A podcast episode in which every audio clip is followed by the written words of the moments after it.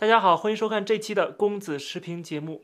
就在今天，我们看到最新的一个消息，就是国际女子网球协会正式的宣布终止在中国所有的赛事。这个中国当然包括香港，不包括台湾。协会主席就表示说，做出这个决定是啊没有办法的事情，因为他们必须要保证到中国比赛的这个相关的人员啊运动员他们的人身安全。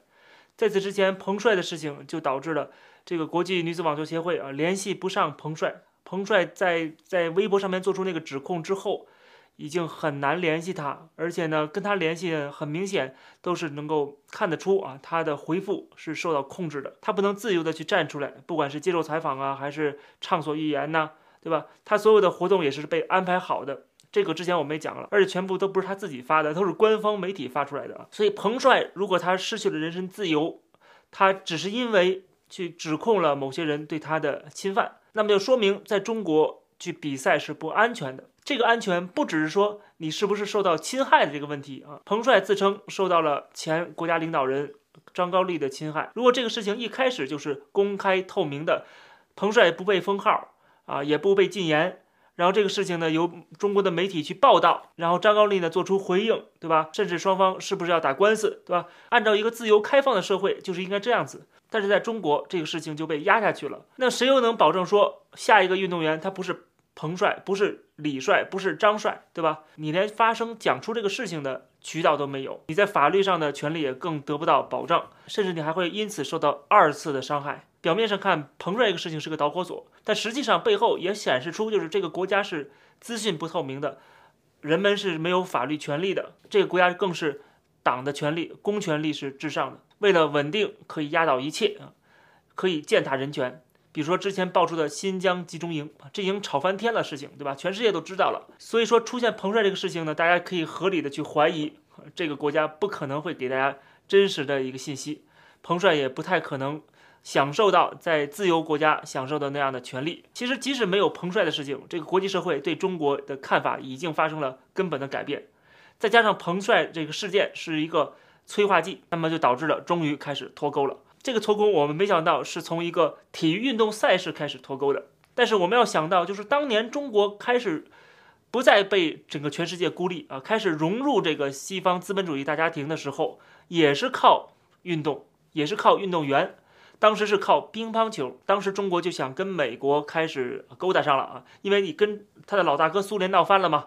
苏联陈兵百万，是甚至要准备这跟中国打一仗的。那个时候，中国已经成为孤家寡人啊，很多年了，一直混不下去，整个国民经济走向穷途末路的时候，哎，这个时候想起美国来了啊，我们可以投靠美国。虽然当时美国把台湾当做这个中国的唯一的这个合法的代表，但是中国大陆这个现实啊，是由中国共产党占据的嘛，再加上美国要跟苏联抗衡，也是愿意啊，这个你既然是苏联的小弟，要投靠我啊，我也愿意去接纳你。在日本名古屋举办世界锦标赛的时候。中国跟美国的队员互相就赠送礼物，紧接着中国就邀请美方的一些运动员到中国来，然后美国又邀请中国的运动员到美国来，紧接着第二年就出现了尼克松访华，所以说当时被叫做小球带动大球。虽然中美之间从敌对走向缓和，这个背后是有政治逻辑和政治需求的啊，这也是有政治推动力的。但是乒乓球确实是一个。故意制造的人为制造的一个契机，可以说乒乓球开启了中国不再被这个世界孤立，改变了整个的国际格局。而今天呢，又是一个球，这个球不是乒乓球，而是网球，将会起到一个同样的作用，就是中国开始重新的跟这个世界脱钩，然后被全面孤立。如果这跟当年的乒乓外交做对比的话，就可以看得出来，现在是网球断交，或者叫做更准确的说法是网球。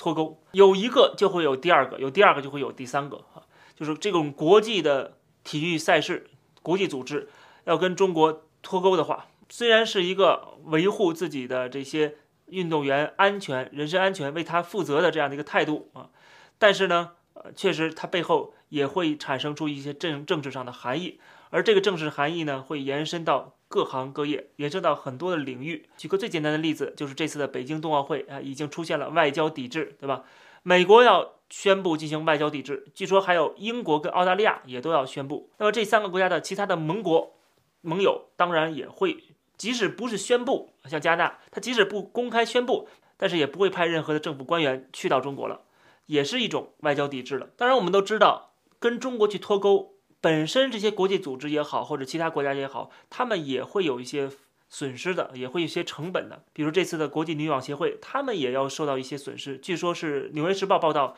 是要损失上亿美元的。按照中国人的思维，会觉得谁跟钱有仇啊，对不对？但是不是这个世界全部都是冲着利益去的？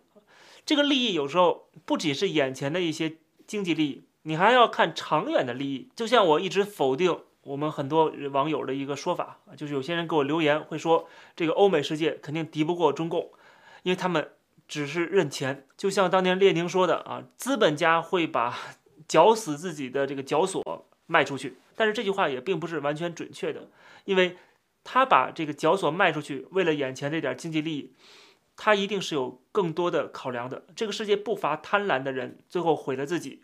但是啊，这个整体来讲，如果你讲资本主义或者是资产阶级的话，他们做事情是符合逻辑的，他们一定是预判到或者预估到。这个绞索不会锁死自己，这个比喻说明不了他们是为了眼前的经济利益而害死自己啊，很可能是因为他们的误判，他们的判断失误了。所以很多事情不是什么贪婪可以解释的，而是要看他的决策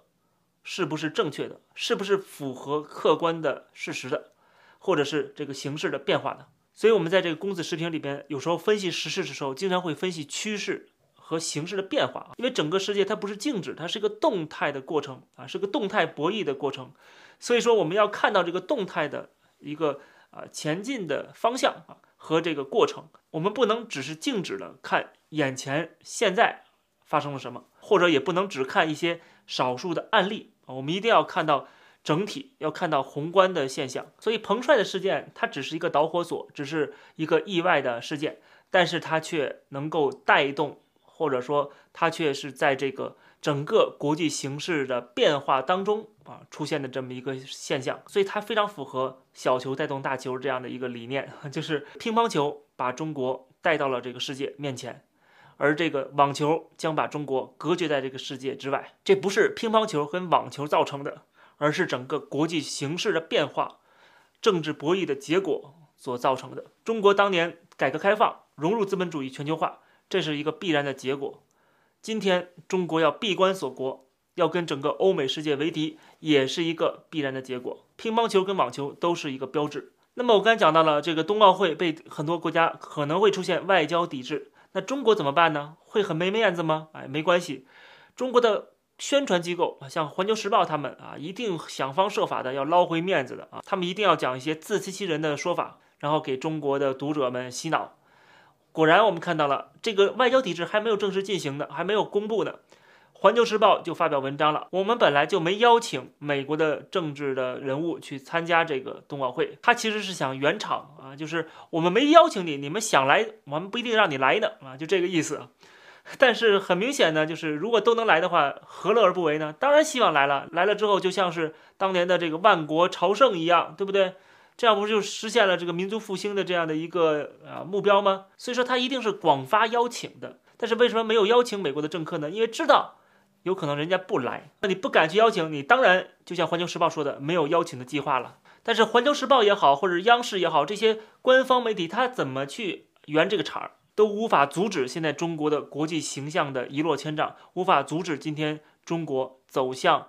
这个西方自由世界的对立面。我看到新华网还有一个特别酸的文章，标题叫做“你来或不来，北京冬奥会就在这里”。其实他发这个文章就已经证明了他特别想别人来，但是别人可能就不来啊，他只能装作说你爱来不来。但问题是，他不仅只有美国可能不来啊，全世界这些欧美的发达国家、自由世界、民主国家，他们可能都不来。现在目前答应来北京的就是俄罗斯的总统普京了，但是他来也不代表这个俄爹就真的会。全力的支持中国啊，只不过在面子上啊会挺你一下啊，当然还是为了俄罗斯的利益。但是对于中共的宣传机构来讲，他不会太在乎啊，说对方只是说口头上支持一下或者怎么样，只要对方能够有一个，即使口头上支持已经很不容易了啊，就要大做文章了。关于俄爹对中国的赞赏啊，对中国的支持，他们一定是不会放弃的啊，哪怕只有一句话、一段话，都要放在头条来报道。毕竟站在中国这一方的国家，真正有实力的国家实在太少了。我在手机上的微信就订阅了一些，呃，这个国内的官方的媒体的公众号啊，因为我要了解他们是怎么忽悠中国人的。其中我打开随便打开一看啊，就是这个标题，骂日本的、骂美国的、骂英国的都有啊。安倍胡言乱语，这个是一一个篇文章的标题。还有一篇文章标题叫做“英美别来这套，中国不跟”。就是你一打开微信公众号里边的官方媒体的这些标题啊，全部都是这样子的。从这些标题，难道还看不出中国今天有谁是朋友，谁是敌人吗？对吧？还看不出今天现在中国到底是想要好好的、踏踏实实的放低姿态去学习欧美的先进，去跟外界合作啊，共同的去发展，还是说要与他们为敌？